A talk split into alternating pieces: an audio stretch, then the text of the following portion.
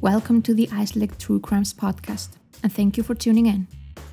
My name is Margaret Björns, and I am very interested in criminal cases and their human aspects. My main interest has always been in people, and I therefore often ask myself why do people do what they do and do not do what they don't?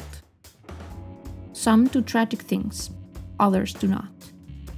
But what I find most interesting is the why. What makes people do it? As the title of this podcast suggests, you learn about all kinds of Icelandic crime cases, but also with a historical and cultural approach. There has not been much discussion about Icelandic criminal cases in podcasts, and therefore I intend to improve that. There is also not much about Icelandic crimes in other languages, so this podcast will be bilingual, which means that I will discuss each case in two separate episodes one in Icelandic and the other in English. Iceland is known for its landscape and natural forces, but also for the magnificent history our country and its descendants of the Vikings who settled here. We are a small but strong nation that has had to endure various tragedies and terrible living conditions for centuries. But those experiences can also affect people's thinking and behavior.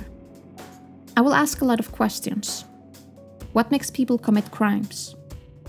Are penalties and reformatory remedies effective?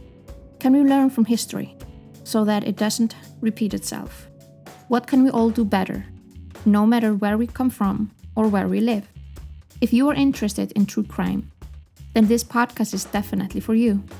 Episodes will be released weekly every Tuesday, so I recommend you click subscribe on your favorite podcast app so don't miss new episodes.